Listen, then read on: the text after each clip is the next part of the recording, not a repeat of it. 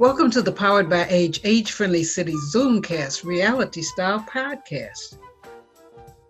We are movers and shakers, shaking up the old notion of silent, helpless, invisible seniors. This is a new series of podcasts funded by the City of Vancouver and the 411 Senior Center Society. As PBA AFC ambassadors, we raise awareness, share our original stories and poems, inform, advocate, and involve seniors in discussing important social issues. In short, these podcasts will help us, you, in creating an age-friendly city for Vancouver today, tomorrow the world. You can hear us everywhere podcasts are heard.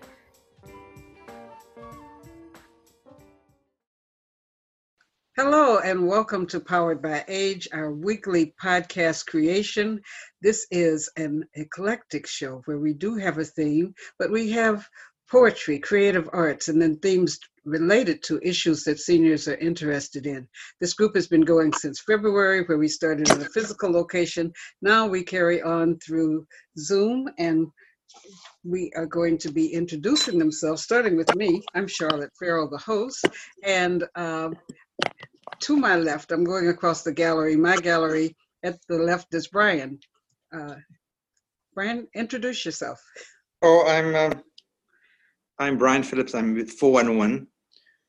I'm not very communicative, being shy, but this is the first time I'm on Zoom, and it's quite an experience for me to see other people and talk to them. And I'm sure I'm going to enjoy myself and learn quite a bit. Thank you. Okay, Neil. Hello, my name's Neil Ryan. I'm a retired business consultant. You know, the definition of a consultant is somebody who goes and buys a briefcase so they can tell you what you already know. And I enjoyed that for a long, long time. And now I write poetry and short stories, and I have one of each today. Just whatever the topic is, I have a poem and I have a short story. And welcome, Brian. This is as good as it gets with COVID-19. So, Thank you, Marion. Hi, I'm Marion Pollack. I'm a member of the 411 board and a seniors activist. And Marion has a good announcement today for us about special guests we'll be having next week. I'm sorry, I can only be on to for about an hour. Well, we're only going to be broadcasting, Zooming for an hour, so that'll be great. Leslie, and just before Leslie, can I ask, again, if people will just touch your mute while you're not speaking so that sounds in your beautiful abode will not carry on. Okay, Sylvie? Hi, I'm Sylvia Anderson from the West End Seniors Network. My life has just exploded with activity this week after 3 months hibernation. Hardly had time to get the sleep out of my eyes, but it's all good. It's all good. Wonderful. Pat? Hi, I'm Pat Hogan, and I'm with Quirky, the Queer Imaging and Writing Collective for Elders, which has been going on now for 14 years. And I've been for many years a events producer, concert producer. Yeah, that's all I'll say now. Okay, and we have twins in the window. We have Joel and Luke. Hello. Hey. I dropped by Luke's place, so I figured I'd stick on here for a little bit. Say hi to everyone. How y'all doing? Good, good? Good, good. And Luke? Yeah, I'm Luke. Good to see you guys. Sorry I missed it last week. Yeah. And these are our technical coaches, technical backbone for both the broadcast and then as we have our listening sessions of excerpts and parts of these shows. Judith. Hi, I'm Judith Graney, and I'm with 411 Senior Center and the South Bramble Senior Center. I'm glad to see you again, Brian, and hope to keep up with everybody, and it's good to see you all again. Wonderful. Jenny. Hello. Yeah, my name is Jenny Chung, and I've been getting emails about this. So I thought I'd just take a look, and been listening to a couple of your podcasts. And then I'm just want to observe and see, you know, what's going on here. Thank you. Welcome. I think we met you at we recruited at a few places, and somewhere you put your name down that you were interested. I did. Thank you. Gail? Hi, I'm Gail Harwood, and I'm a member of 411 Seniors. I do poetry, and I'm still working on my novel, but I've had to get a little political this morning. I wrote a letter to the Speaker of the House of Commons in Ottawa, supporting Jagmeet Singh. So it's a potboiler, that's for sure. All right, thank you. It's nice to see you again, Jenny. I remember talking to you at the 411 Seniors, and welcome, Brian, and nice to see everybody else again. Yes. Well, Robin has joined us. We're right at our introducing ourselves part. Oh, great. Hello. It's been a couple of weeks since I've been able to join you. Work has been a little crazy with all of the reopening plans and just the political climate of things. I am part of the team that will help you bring your ideas to fruition. I've talked to some of you, I think, on the phone, but just also want to make sure that you know that you can reach out to me with questions. And I'm a radio maker, so that's where hopefully my skills can come into play in helping with this podcast project. Okay, and as a couple of you have mentioned political climate, I have a statement that Leslie sent me, and it is the 411 Senior Center Society Statement on Racism. Anti-Indigenous and anti-Asian racism has increased in our community, and so has racism increased against members of the Black community in British Columbia. The 411 Senior Center is expressing our solidarity with those communities and opposes racism wherever it exists. Our members come from a variety of different communities, and we're distressed when Black seniors recount stories of racism and discrimination. Sadly, these stories span decades and include 2020. We know that when any senior faces racism and discrimination, we are all weakened. The 411 Senior Center knows that the fight against anti-Black racism and police brutality is based in the history of slavery, oppression, and colonization of Indigenous communities and Black people in North America. The 411 Senior Center is a few blocks away from Hogan's Alley. Hogan's Alley was home to Vancouver's Black population for many years. It was a safe, strong, and vibrant community. Unfortunately, the construction of the Georgia and Dunsmuir viaducts displaced this community. We know the history of Hogan's Alley, and we don't want it to be repeated.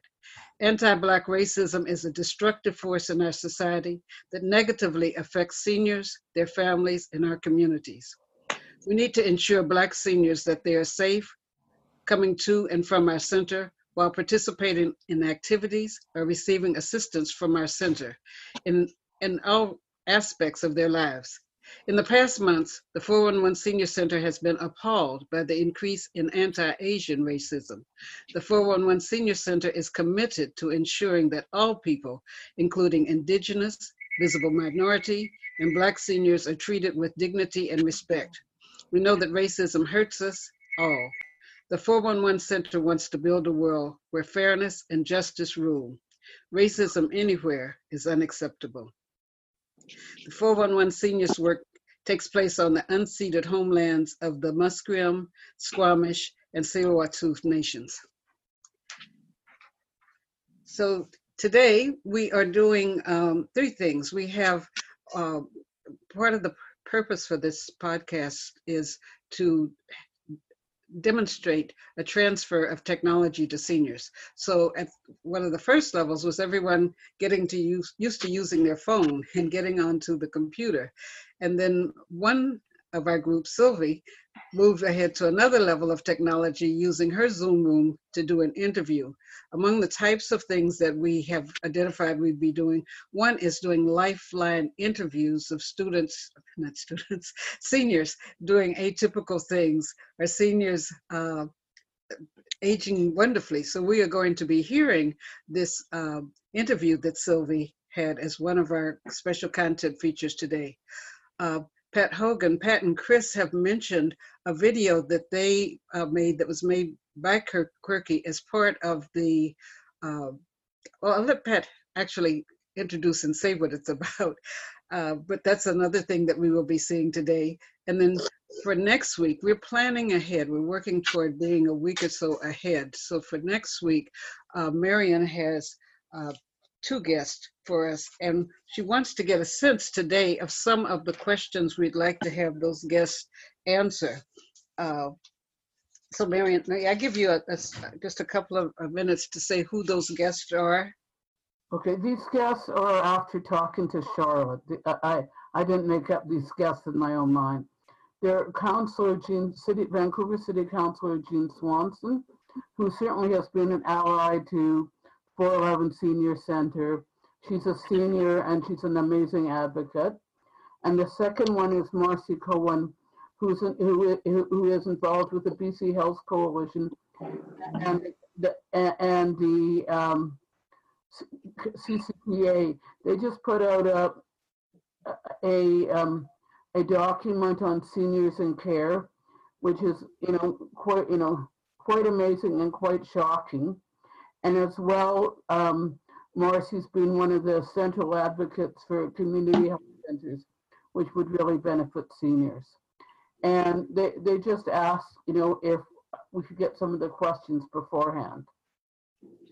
Okay, so did everyone hear clearly who the two people are?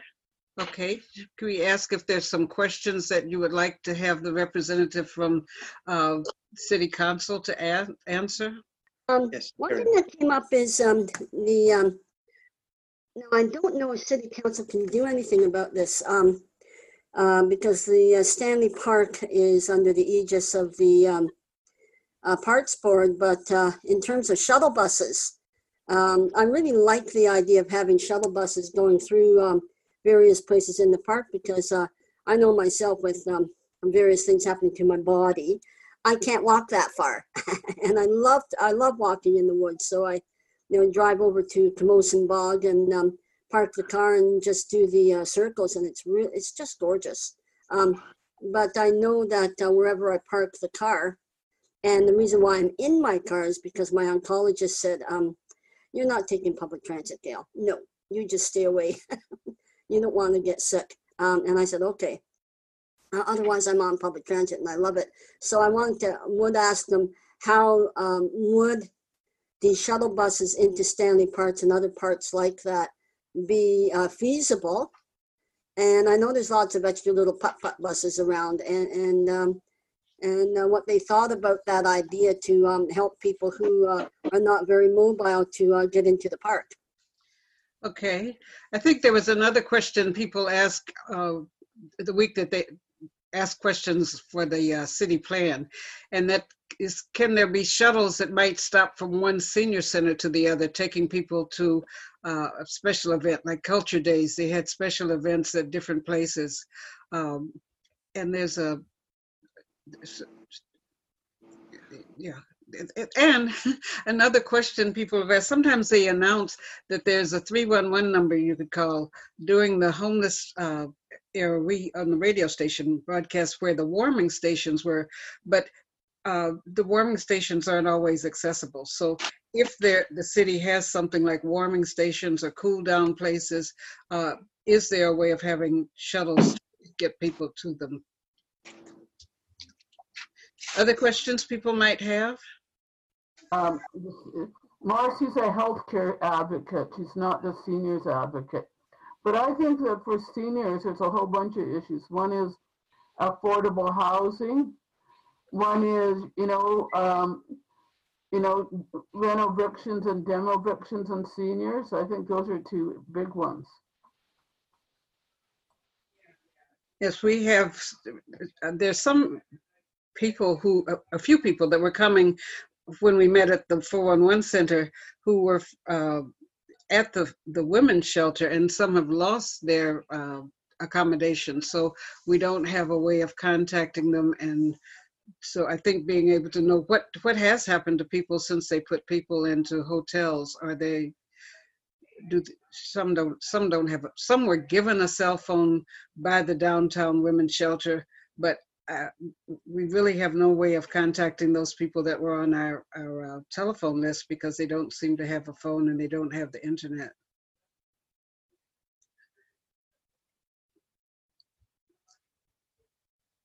Okay, Sylvie, did you have any questions with healthcare? I know you've made comments a few times about healthcare issues. I can't think of any off the top of my head, but maybe if I think of something, can I get in touch with Marion or? Yes, she's shaking her head. Yes. Yes. Okay, I'll do that. I'm not very good off the top of my head, so I'll think about it. People, unfortunately, my email and home phone number were on the flyer. So I've had about 6 emails, but one has been around mental health services that sometimes it's at the extreme. People don't want to be made to feel like they have to have a 5150 crisis alert, that there should be accessible mental health services or counseling, emotional counseling.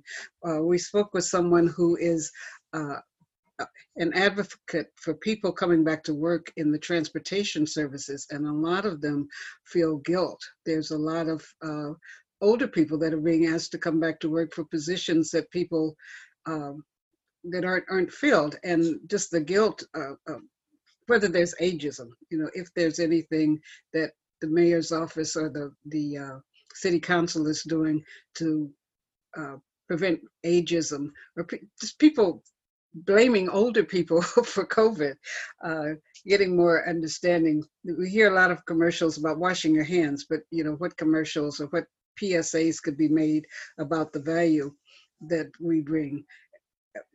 Some of our previous sessions when we were recruiting people said that seniors feel invisible, and that we have a reservoir of knowledge, but that reservoir of knowledge isn't respected. So in what ways can seniors be included when city council or other groups are making decisions about things that affect seniors?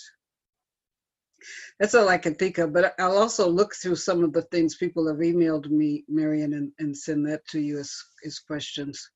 How should people get in touch with you if they do have something that they think of that they want to share? How would they get in touch with you? marion.pollack@gmail.com. Can you say that again? marion.pollack@gmail.com.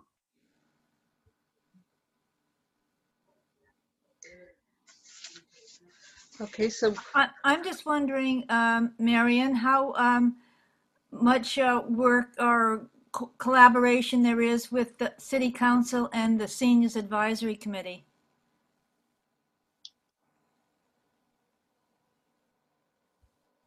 I'll write this down. I'm just writing this down. Okay.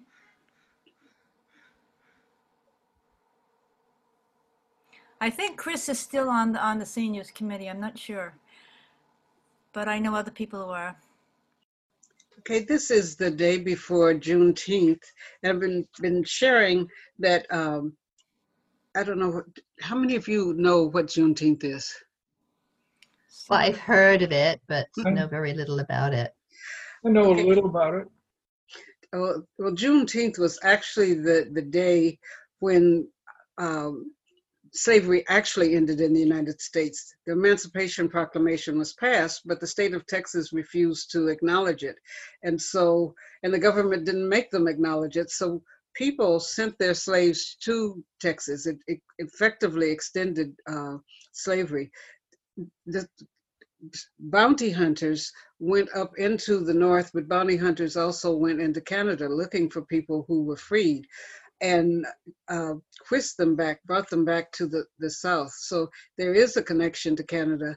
Dr. Camille Tucker had an exhibit at the Vancouver Public Library 2 years ago, and she has clippings from papers at different places across Canada, both clippings where people ran ads about runaway slaves with money that they were offered, and people who were involved in slavery. So it's not just an American holiday, but it's a great celebration. A lot of people are celebrating, but it's also connected to the protests because there are things that are still continuing. Human trafficking of Black, brown people from other countries, people who are refugees, people who are whose immigration status is at jeopardy. Some of these people are being into human slavery. There's a program called Free the Slaves, and Free the Slaves, they're children in countries around the world that are still in slavery, where they are made to work in the mines or made to work on fish boats. So Juneteenth is just a reminder of the reason the protest has gone on so long and it has such an international connection, is that slavery is still not over. At places where people don't uphold the law or don't stand up for justice, then slavery is able to continue. Okay, today we're going to be sharing Sylvie's wonderful interview. Sylvie braved the technology of Zoom and the phone and made an international call. So we are going to do the technology offered by Luke. We're going to hear her interview. And we have a thing that we do here that some of you that have called regularly understand, and it's called RIF. It's reflective, informative, inspiring, friendly feedback. So we'll have just a slight bit of feedback, and also know that it's a stepping stone in technology because the sound, we have sound challenges just within our weekly calls. Sometimes, depending on how people move, depending on what's happening in their room, different sounds are picked up. So you will hear some of the small sound challenges, and then also know we are going to be doing excerpts from these programs, and we're also going to have a spinoff where things like our interviews will just be their own Zoom and be available on the listening sessions that we offer the public. So without further ado, let's hear Sylvie's interview. Hello, my name is Sylvia Anderson. I'm talking today to a geologist who has worked for 36 years in the oil and gas industry. Her career has spanned working on oil rigs from South America through Asia, through Europe, all the way to New Zealand. Christine Telford joins me from her home in Northumberland, England. Hi, Christine, and welcome to the program. Hello, and thank you. So the first question I want to ask you is, what were your favorite subjects at school?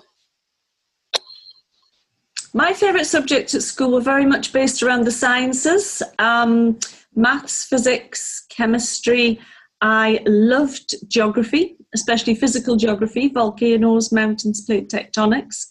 Very much interested in the natural world around me. Right, yeah. So those were kind of non-traditional subjects for a woman, a girl at that time, right? It's true, yes. And I guess I suppose I was one of only a few girls in the class, especially when we got into our later years when we chose our subjects for exam subjects. But I guess it never really registered that much to me. It was just what I was interested in. Yes. So you did a degree in geology at Reading University, is that correct? And then you chose to go into the oil and gas industry. Why was that? Yes, I did do my degree in geology at Reading. However, I had hoped to go to the local university, Newcastle, to do mining geology. I live in an area of the UK that is on Carboniferous sediments. So we used to have a very big mining industry in this area.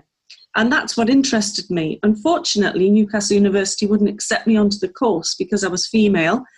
And at that time, they didn't have any women working as geologists in the mining industry.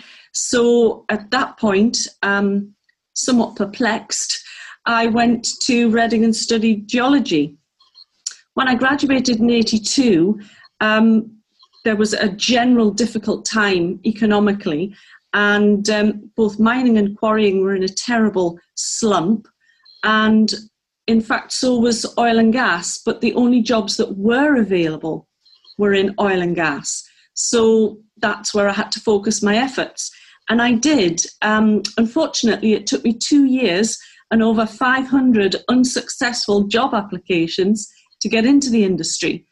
And when I did, it was really through knowing somebody in a company who was already working in a company that I'd actually been on my course with. And it was through a chance meeting with them that I was brought to the attention of the company that he worked for.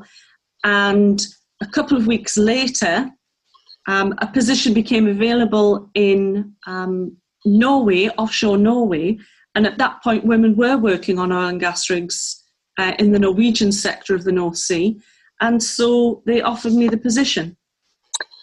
And that position was as a mud logger, is that right? Which has nothing to do with making pies.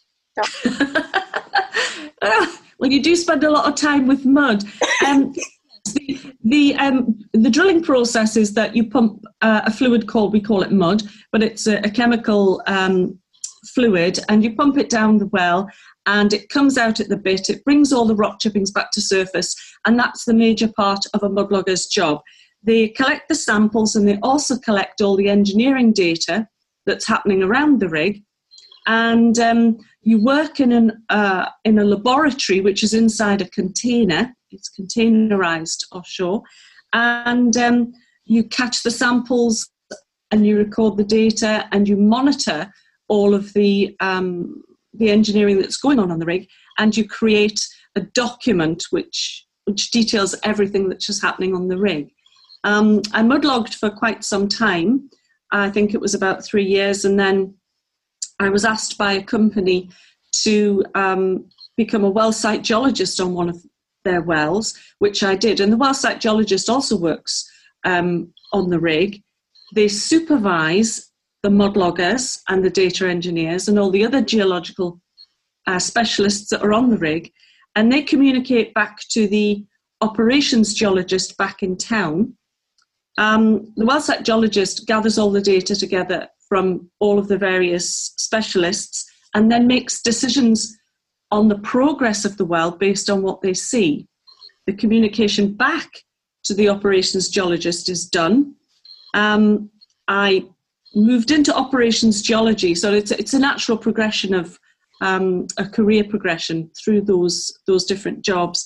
And I ended up as an operations geologist about 20 years ago, and I've continued in that ever since. The operations geologist works before the well has ever started. They work to plan the well with onshore geoscientists and engineers, and then when the well is being drilled, they go into the execute phase and they work with the people actually at the well site on the installations. I see. So it's true to say that working on these rigs, you were frequently the only woman there. So I just wonder what it's like living in close quarters with men for an extended period of time.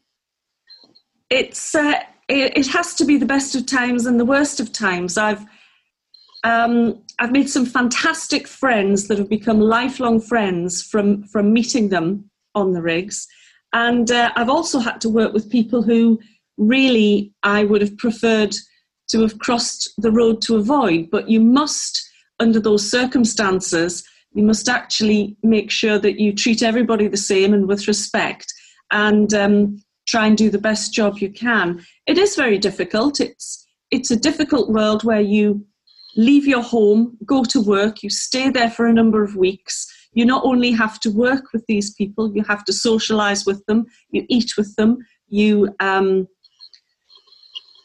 spend all of your time with them, and then sometimes you have to go and share a room with them as well, and sleep in the same dormitory as them. So it is very difficult, and people from all different walks of life with all very different characters and all very different styles of living and morality and values, and you just have to make sure that you get on with everybody. Yeah. So what would be some advice, if you had to give advice to women seeking careers in a male-dominated industry, what would you say? Well, I think the first thing for me was always that I just had to be myself. If you are going to pretend to be somebody else, you've got about 35, 40 years to keep up that pretense, and it's a hard job. From my experience, I would say that you should never try to be one of the boys, because you're not, and not to be a shrinking violet either. You just have to be yourself, have a good sense of humour, be inclusive. You've got to work hard. You've got to be professional at all times. You've got to be prepared to be purposeful. And you do sometimes have to stand your ground. You need to earn your respect. In those sort of situations, people are watching and judging. And it's very hard when you're in those circumstances, when you are very alone, to actually maintain that sense of purpose and dignity.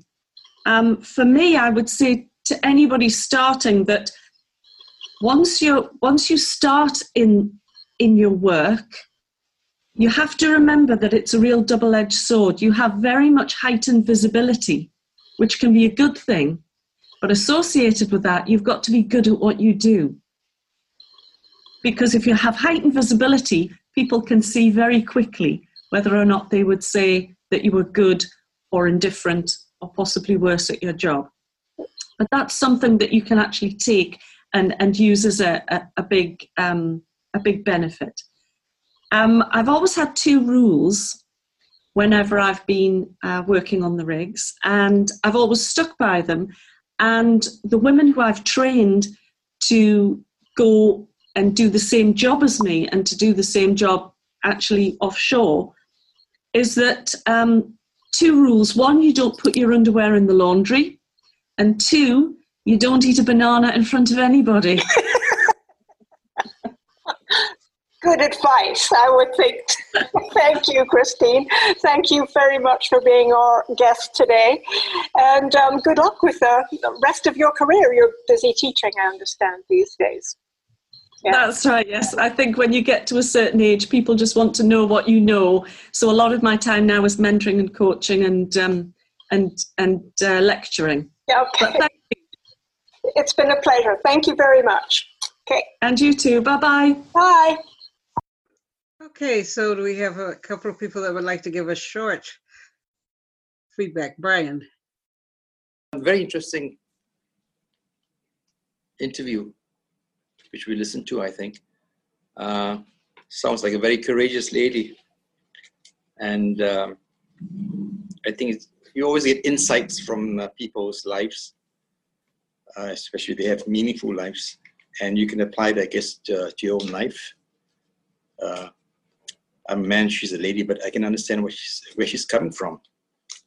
And I think, like I said, I can learn a lot from it.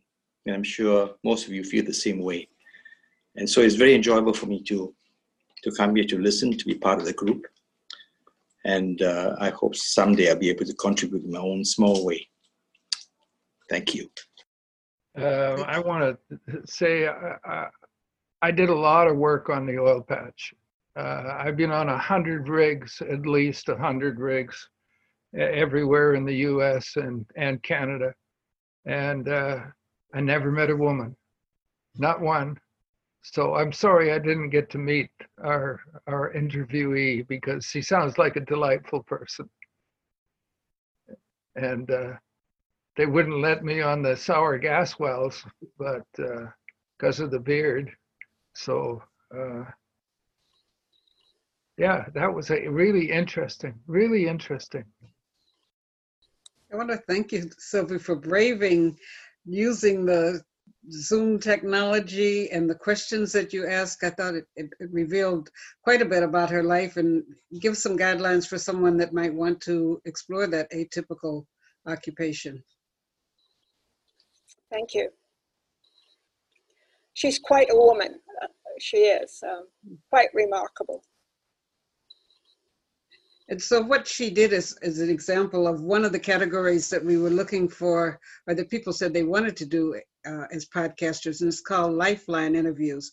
We are, 411 Center is going to be one of the places that's collecting a repository of interviews about people. So it could be someone that you like, someone that you admire, someone that you think just made a contribution to life that you too might pick and want to do an interview about. I'm going to say that if there are people that are particularly interested in doing an interview, you could put it in the chat box. We're going to, before the end of today, bring up four areas that people have said that they were interested in doing, and ask people who are interested in them, because as I said last week, this whole group, different people in small groups will have a mentor that will be working with them on developing their presentations. As we go into July, each week we'll have a particular main theme, like health, housing, mental health, some of the other areas people have mentioned. And so Adele, Robin, I will be working with 2 or 3 people that have for that area said that they wanted to do something. I'll be working, for example, with, they're cutting down trees or doing something noisy on my street, I'm sorry. So that's something we'll ask you to, to put in the chat box, and maybe even by show of hands, so that as we go into this week, they will be calling you and doing a small group talk, so that this is, as Director Leslie frequently says, it's a senior-led program, so people won't be telling you what to do, but there are people that are interested that they want to do something on health. We have Emily, Judith, a few other people that are on today that want to work, Gail, that want to work on health topics and that have that as their background. Both Chris and Pat have talked about stories that have been done by other members of Quirky that they want to bring forth. So we'll have a mentor working with you on the stories. Again, with the poetry, pretty much at every session, we will have a couple of poems, and the poems might be related to what the theme is. So if the theme is emotional health, there might be poetry related to that. But that's what we're working toward. Also, each week there's going to be a clinic, and that clinic, regardless of what topic you are working on, you will be entitled to go to. There's no fee for the clinic, but at the same time, it's not,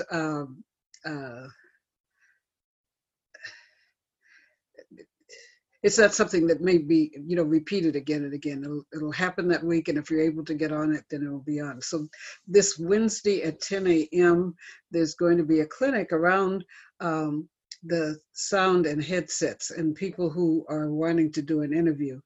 And Jesse, who is the Public Affairs Director at CJSF and who trains volunteers around short interviews called Streeters, is going to be doing that clinic. So it'll be the same number that you dial in to get into the show. It's just that you would dial it in at 10 o'clock this Wednesday. And other weeks we'll have other clinics, but because other people have had sometimes challenges with their sound, it'll be interactive. So seeing things that you do, whether it's good, better, worse? Does this make it better? Does this make it worse? Is it better with your headphones on or off? And even some of the kinds of leading questions that you can ask when you only have a short time to do an interview. Okay, so now another thing that we're looking at is another step in technology, which is a video. Sometimes people in the group may be involved in making videos. Adele, a couple of weeks ago, her picture's not up, but you see her name down there. She's with us. She is a filmmaker and has made films. People within Quirky work together to make a film. So Pat, I'm going to ask you to tell a little bit about this video we're going to see. Okay, so this video, it's amateurish. It was done on Zoom by many of the Quirky members. I was thinking there was another video too that was done a few years ago, which was done professionally. So that would have been maybe considered at another point. It focuses different. So this was put together by us for the IDAHOT, which is the International Day. Oh boy, it's really noisy outside my place. International Day against homophobia and transphobia, and there was the whole thing was done virtually, of course, because we could. It's usually, I forget when it is, April or May, but anyway, it couldn't happen. It's usually a big breakfast, and it's a fundraiser for a community, which is the LGBT community center down on right off of Davie Street. So I'm not really sure how long this is. Luke, do you know? Did you know how long the video is? Yeah, it's about 3.5 minutes. Oh, okay, good. I was afraid it might be too long because I know we had, we have a, that video, the one that I just mentioned that was done a few years ago professionally, and another PowerPoint that has music over, and that's all been put together as one entry into Surrey Pride will be having a virtual Pride on June 27th, and we're part of that. So if anyone's interested in that, you can Google Surrey Pride. And so there'll be a lot more than just us, of course. So anyway, yeah, all right. So this is something that we did, and it was presented at IDAHOT Day. Hello, everyone. Hello, everyone. We are Quirky. Quirky stands for Queer Imaging and Writing Collective for Elders.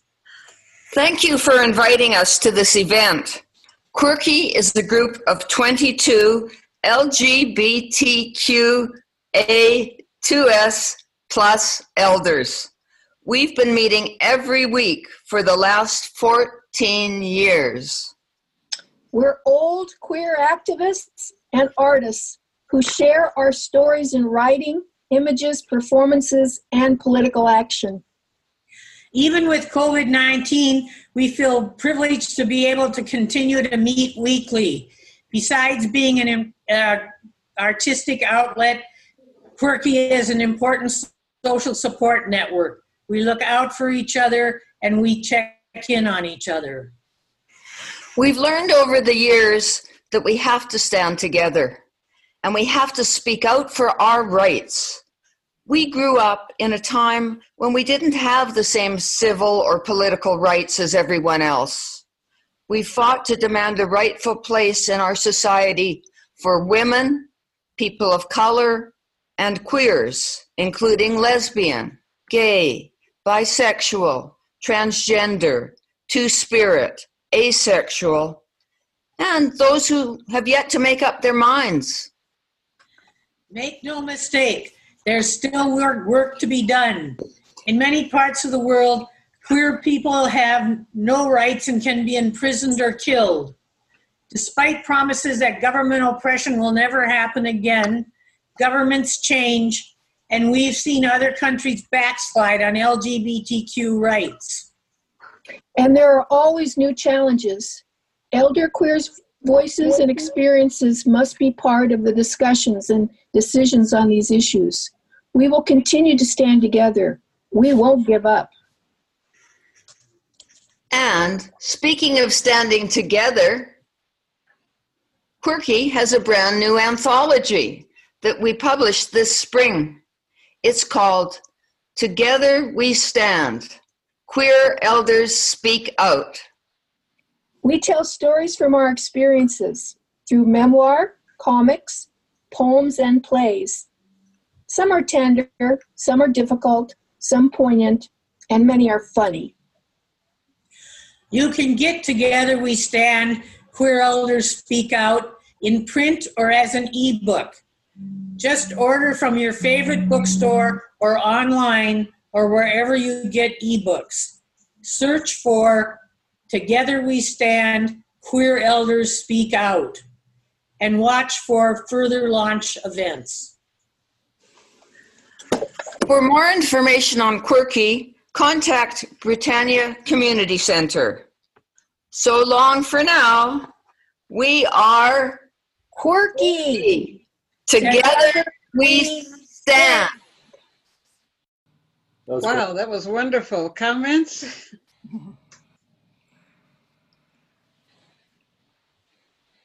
How many members are part of Quirky? Well, we say we have, well, someone mentioned in that video, 22.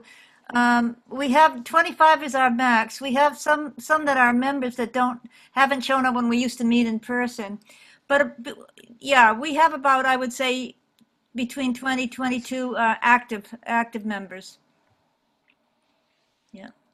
Do you guys engage with younger LGBTQ? Yeah, one of the things that we did was, and it's still ongoing, although not so much right now, there was a group out in Surrey called Youth for a Change, and it was started by Jen Marchbank, who is a SFU prof, and she's in gender studies, and her kids were together in Youth for a Change, and so we collaborated with them, and we've done presentations. When we did the Queer Elder Abuse Project, we traveled all around the province. There were some of the youth that traveled with us, and they were part of the videos that we also produced for that subject.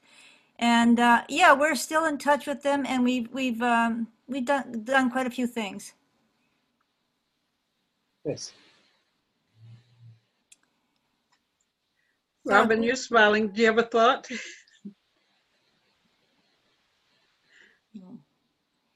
It's because now we meet every week, and in our group we have people doing different things. Like some of us are working on a play, which will probably go online, as you know, on Zoom, and it's all about when Trudeau gave the apology to the LGBT community. So that's the theme.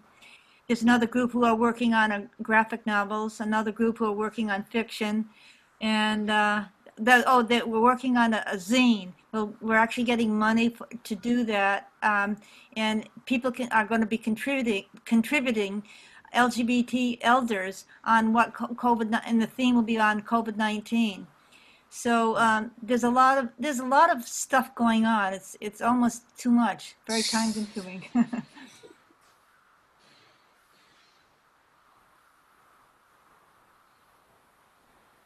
I turned my mic on when Charlotte asked, and I think I've been smiling ever since I listened to Sylvie's interview, and have taken me right through to that short video of Quirky. I think in both pieces, I just love the storytelling aspect of it, and how you know, in the video, with all of the different voices chiming in, and the chorus that it created, just, yeah, I loved it. It was great. Well, we organized the whole thing on Zoom meetings, like over and over and over again, and then when we did this actual filming, we went through it about 4 or 5 times before people felt comfortable enough with it. Like I say, it's definitely amateur, but it was fun doing it, and it didn't turn out too badly. That was very engaging. I mean, it gives ideas of, you know, when we're talking about small groups making presentations on topics, that's a a way that they could explore doing something like that with Zoom. Yeah. Well, some of the people in Quirky, like have had background in theater or in writing and stuff like that, and that always helps when we're, you know, engaging in a new project. Makes a difference. One of the hard things I find just personally, and others might find this true too, is especially when there's so many tiles of faces, and I want to know who I need to pay attention to, who's speaking, and I don't know if when this group considers maybe putting out a video, if there's a way that we can think of being able to identify easily who's got the microphone, whether that's a piece of colored paper that we hold up, or if we can frame that somehow, because I was really trying to focus on who am I looking at that's talking. I want to look them in the eye, so to speak, as much as you can on Zoom. And it felt tricky. I was looking around to see who that was. Yeah, it's true. And there's a time lag too. And sometimes you can't even see the mouse going. So it's hard. Yeah.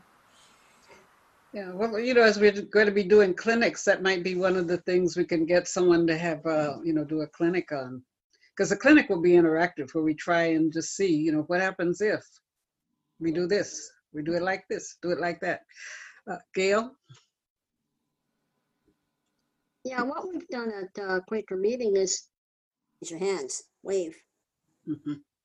And then we've got, templates of 25, 30 people and the host, but it's a hard job to figure out who's waving and when. So any kind of those signals work. Nothing wrong with my chat, but because I wanted to tell you that I wanted to, that I know what I'm doing. That I'm ready to, and I found my record button here, and then I'm ready to number two, and it's a combo.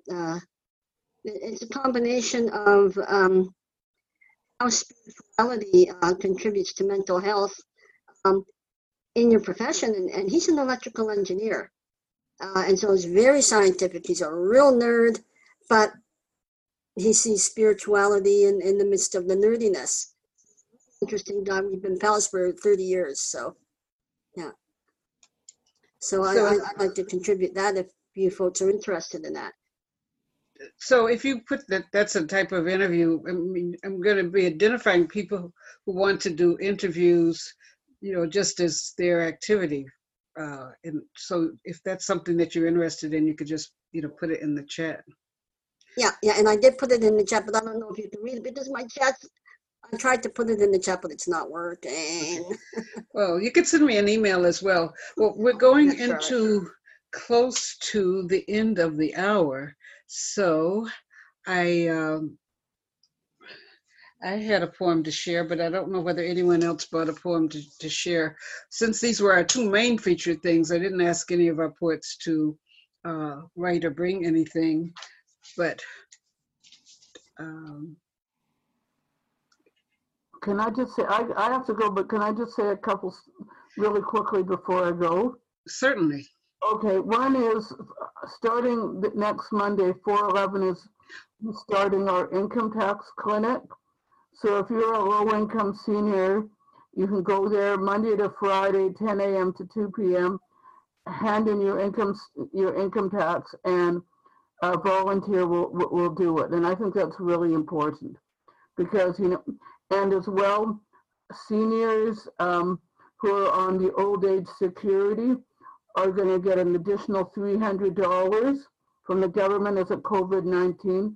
And if you get old age security and the guaranteed income supplement, it will be $500. And that should come to us in the week of July the 6th. So those are my announcements. Okay, and thank you for the guests you're bringing next week. And if people send me other questions, I'll email them to you. Could I ask something? Is the OAS just going to automatically go into be deposited into your bank account? It's supposed to, you don't have to apply for it. I don't know if you're going to get a check or it's going to be automatically in your bank account, but you're going to automatically get it. You have to apply for it though. No, you do not. Sorry. Okay. You do not have to apply for it. as long as you are getting the old age security, you are getting it. Okay. I've checked it out, and in fact, it gets deposited automatically if you get online deposits. So, and Charlotte, if you like, I have a poem, and it's very short, and it's actually I'm happy to see Robin here because I want to read this poem to her. Okay. Did she just disappear, or? No, she's there. Not on my, oh yes, okay. Hi, Robin. I took your advice. I have a word program that I can call up as beside that's, and it sits beside. So I have a poem called Erasure.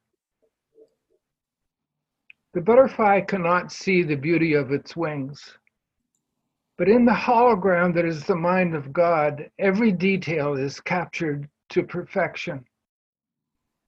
Every word ever spoken, every word ever written, every thought, however brief, every emotion ever raised, are added to the infinite capacity of this universe to remember. Every moment of every day that exists is a part of the space-time continuum that our knowledge comprehends so very little of. Erasure is what existed can never be. The poem once written can be altered, but however brief the moment, if it ever was, it still is. All is energy, and energy exists without closure. The decay of now is captured in the Barmatsuma, never erased. Every joy, every regret, every life, every poem persists without end. And the ceaseless eyes of our soul captures the data of our existence to post it on the wall of the black hole we call the universe. Thank you. Wow. Lovely. Placed it on the black hole of the, I love that imagery. Yeah, that was really nice. I like the first line, the butterfly cannot see the beauty of its wings. I love writing poetry. Okay. This weekend is both Juneteenth weekend and it's Father's Day. And so I'm going to share a poem that I wrote as a Juneteenth Father's Day poem. And I did it on the radio in LA a few years ago. And someone came to the station and wanted to buy the poem. Thank God for fathers. Thank you for the fathers who have followed your word in fathering children and nurturing them with love. Those who have invited you into their relationships, who have modeled your covenant in their family covenant. Thank you, God, for the fathers who braved it and endured the whip or the whip-like conditions of various workplaces to put fruit in refrigerators, beans in pots, assure meat and bread on tables. Thank you for those who aren't too proud to serve delicacies to their families and friends. Thank you, God, for our men who've been so misunderstood, who media have scraped, sniped, and discouraged for their courage to own their own images, to reclaim their heritage, to master sports and sport top academic honors, to build careers and own businesses, to stand on point and bring up the rear, to wash little hands and mend broken hearts. Thank you, God, for those men who lavishly give fatherly care on children not their own, who have the courage and patience to deal with sour attitudes, hot tempers, and terrible tongues. Thank you, God, for those who step up to the plate as coaches, mentors, teachers, and friends, who have the discipline to dry little girls' and women's tears without twisting their lives. Thank you, God, for the fathers who seek your face and presence within, who invite you to walk with them, who invite you to talk with them, who invite you to sing with them, who invite you to work and mend with them, who invite you to teach with them, who invite you to preach with them, who invite you to be their father and friend. Thank you, God, for fathers, and thank you especially for the fathers, grandfathers, sons, uncles, brothers, cousins, pastors, and friends you sent to share fatherly love with me.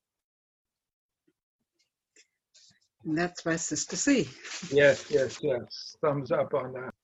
Thank you, Charlotte. That was very nice.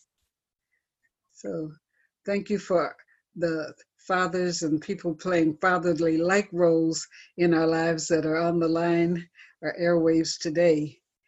And so that brings us to the end of another podcast. But what I have said is I ask people, we have some notes that people have sent, but people that are on the line today, who are the people that are most interested in doing or want to make the first story that they might work on doing, presentation that they work on with the group to make health? People that are interested in doing a health story. I know we have Emily Sue, another Elaine who called, and Poser, Judith. Judith, are you still interested in health? You sent me some notes and things at one point.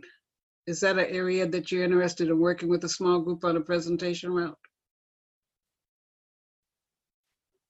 Judith, are you there? She might be away from, yeah. You have to unmute yourself. Okay. Yeah, I think, thank you. So I'm overwhelmed by the Feldenkrais project and Feldenkrais summit that I went to. It's so much information, and I was laboring under misconceptions, and I'm just getting clear of them. I don't know how much or how valuable my contribution would be, and I hate to do a disservice by not doing a more thorough presentation. Well, in these small groups, the weight won't be on any one person. The mentor working with the health group will just get the ideas that want to bring forth and then come into a design of a segment that would be done. So it's not like a whole lot that would be on any one person, but just how you would work together to make a segment on health. Thank you, Charlotte, for the explanation. That sounds very appealing. Okay. Charlotte, I have a question, and that is that I'm working on the idea of using a prayer group as a healing modality, and it uses the principle that we are all connected to the field. And I wouldn't mind talking a little bit about that. I'm in need of 7 other people who would like to get together as a healing modality for friends, family, and even people we don't know. So I'm open to that, but we can talk about that later if you like.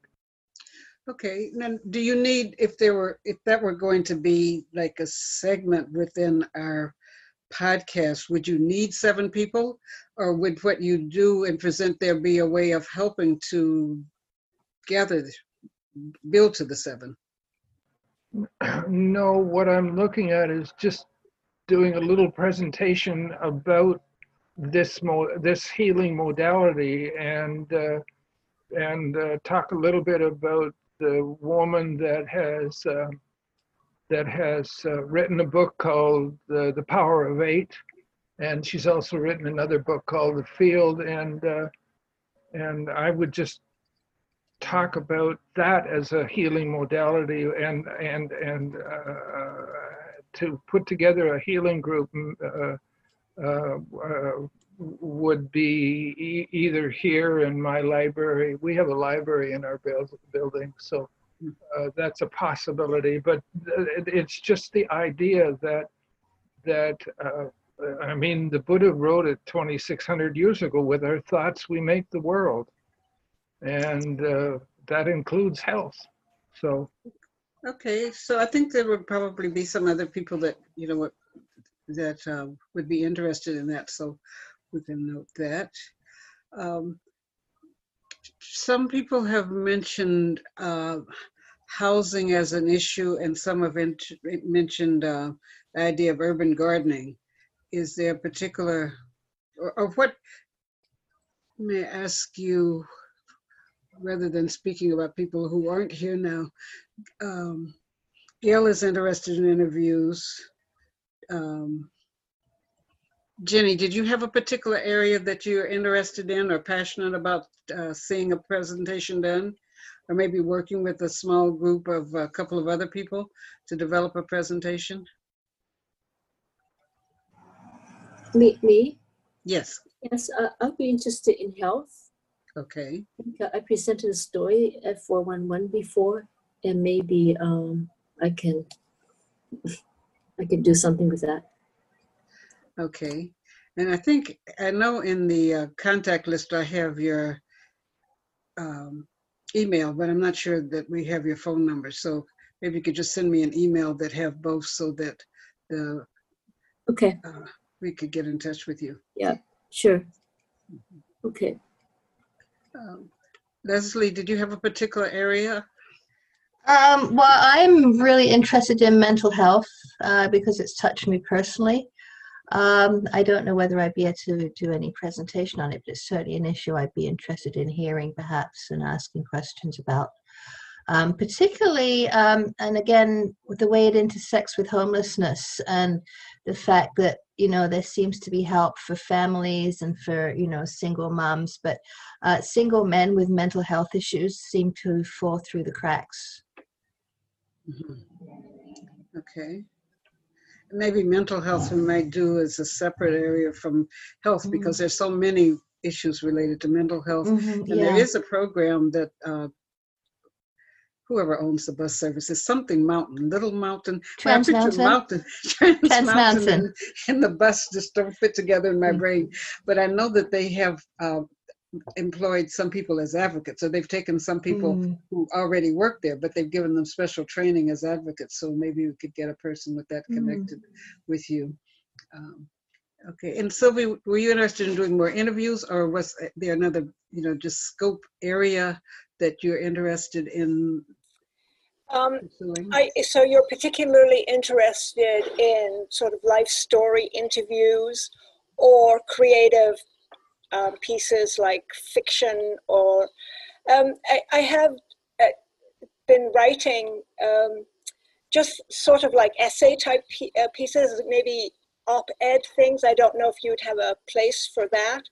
For example, the whole idea of what to call ourselves. We've talked about that a couple of times, and I think we've kind of chosen seniors, although I don't think that's necessarily the best word. So I've done a little sort of, it's a light-hearted short thing about that. So I'm just not quite, is that something that perhaps I could do more of, those kind of essay type things or documentary type things, or no? Yes, that along with interviews, there's one person, and we're working one by one. There's still some people having challenges with getting onto Zoom. Brian climbed that mountain this week and is on, and so there are other people. There's someone that really wanted to do interviews with centenarians and what they bring to the table as a kind of interview. But yes, we could talk further about I think that was creative work. Yeah, that I think, and that was initially, I think it was Alice who was talking about doing that interview.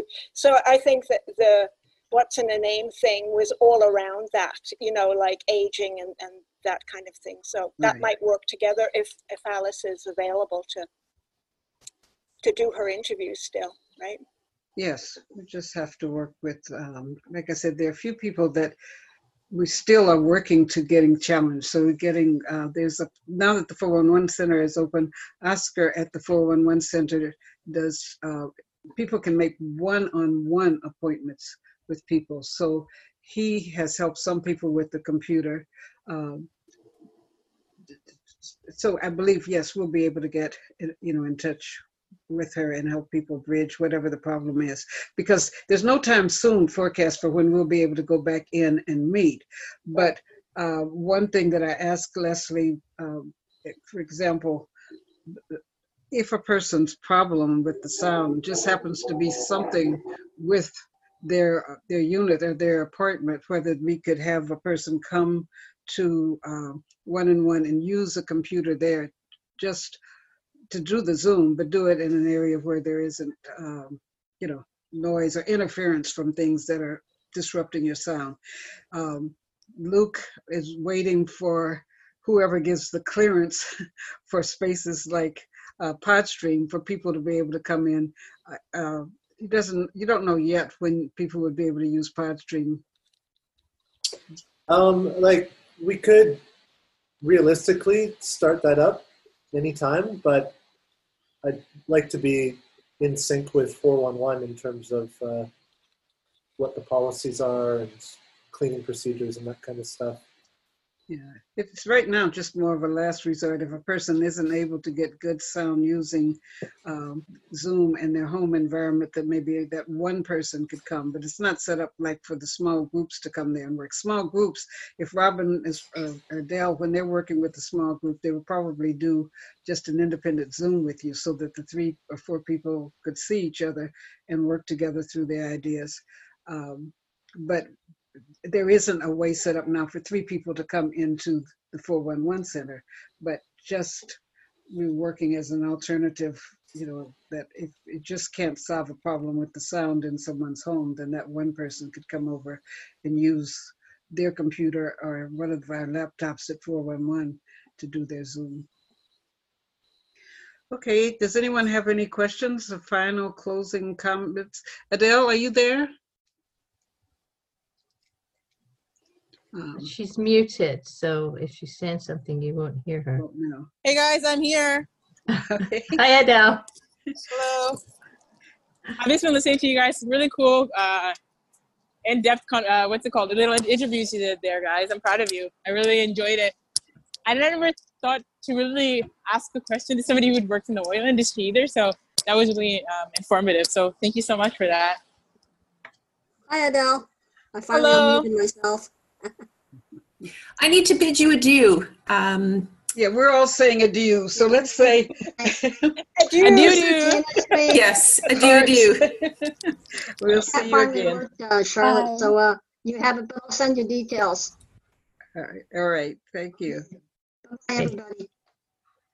Thanks, Charlotte. Thank you so much. Charlotte. Goodbye, everybody. Yeah. Bye. Bye. Thanks, Charlotte. Bye. See you. Bye, Adele. Bye, Adele. Bye, Adele. Bye, Sean. Bye, Neil. Bye, Ryan. Neil, you be well.